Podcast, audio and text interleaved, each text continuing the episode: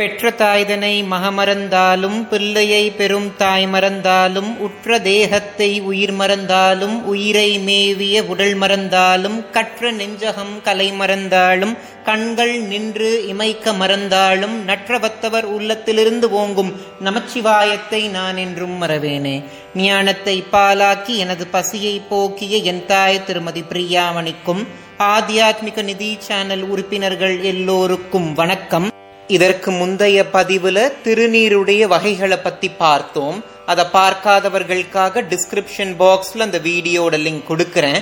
மேல கார்ட்ஸ்ல இப்போ டிஸ்பிளே ஆகும். அதை பார்த்துட்டு இந்த வீடியோக்குள்ள வாங்க.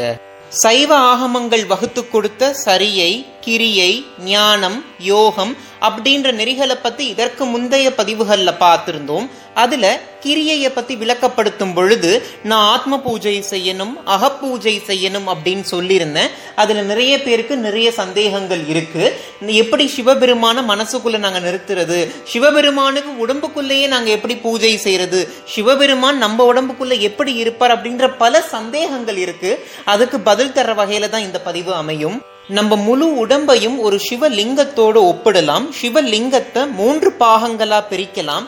மேல இருக்கிறது சிவபாகம் நடுல இருக்கிறது விஷ்ணு பாகம் கீழே இருக்கிறது பிரம்ம பாகம். அது போல நம்ம உடம்பையும் மூன்றா பிரிக்கலாம். என்ஜான் உடம்பிற்கு சிரசே பிரதானம் அப்படின்னு சொல்லி நம்ம கேள்விப்பட்டிருப்போம். நம்ம உடம்புடைய தலைய சிவலிங்கத்தோட பானத்தோடு ஒப்பிடலாம்.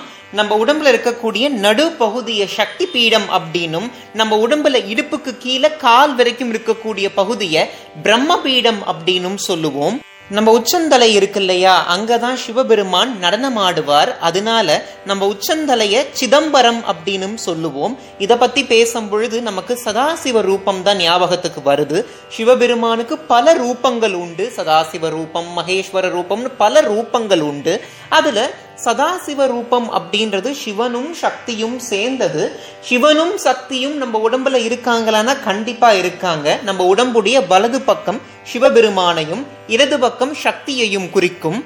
நம்ம உடம்ப கோவிலா மாத்தணும் அப்படின்றதற்காகத்தான் சிவபெருமான் நம்ம உடம்புக்குள்ள வாசம் சேரார் நம்ம உடம்புல நீரும் மலமும் வெளியேறக்கூடிய பகுதியே இந்த கோவிலுடைய கொல்லப்புறம் அப்படின்னு கருதப்படுது. இப்போ நிறைய பேருக்கு ஒரு கேள்வி இருக்கும். எங்களுக்குள்ள இருக்கக்கூடிய சிவத்தை எங்களால உணர முடியல அப்படின்ற கேள்வி இருக்கும். நீங்க அதற்கான பயிற்சிகள் எடுத்து உங்க மூலாதாரத்தில் இருக்கக்கூடிய குண்டலினி சக்தியை மேலெலும்ப செய்யணும். அப்படி செய்யும் பொழுது உங்க சகசிராதலத்துல மதி அமுது சமைக்கப்படும். அப்பதான் உங்களால சிவத்தையும் ஞானத்தையும் அடைய முடியும். இந்த வீடியோல நான் சொன்ன தகவல் உங்களுக்கு பிடிச்சிருந்துச்சுன்னா ஆத்தியாத்மிக நிதி சேனலை சப்ஸ்கிரைப் பண்ண மறந்துடாதீங்க. இதற்கு முந்தைய பதிவுகளை நீங்க பார்க்கலனா நம்ம சேனல்ல ஹிந்து தர்மான்ற பிளேலிஸ்ட் இருக்கும். அதுல நான் இது வரைக்கும் போஸ்ட் பண்ண எல்லா பதிவுகளும் இருக்கும். நீங்க பார்க்காத பதிவை பார்த்து உங்களோட கருத்துக்களை கமெண்ட் செக்ஷன்ல எனக்கு தெரியப்படுத்துங்க. இந்த வீடியோ பார்க்குற உங்களுக்கும் உலக மக்கள் எல்லோருக்கும் பகீரதியை தன்னகத்தே கொண்ட வாரசடையோனோட ஆசிர்வாதம் கிடைக்கணும்னு நான் பிரார்த்தனை செஞ்சுக்கிறேன். நன்றி. ஓம் நம சிவாய.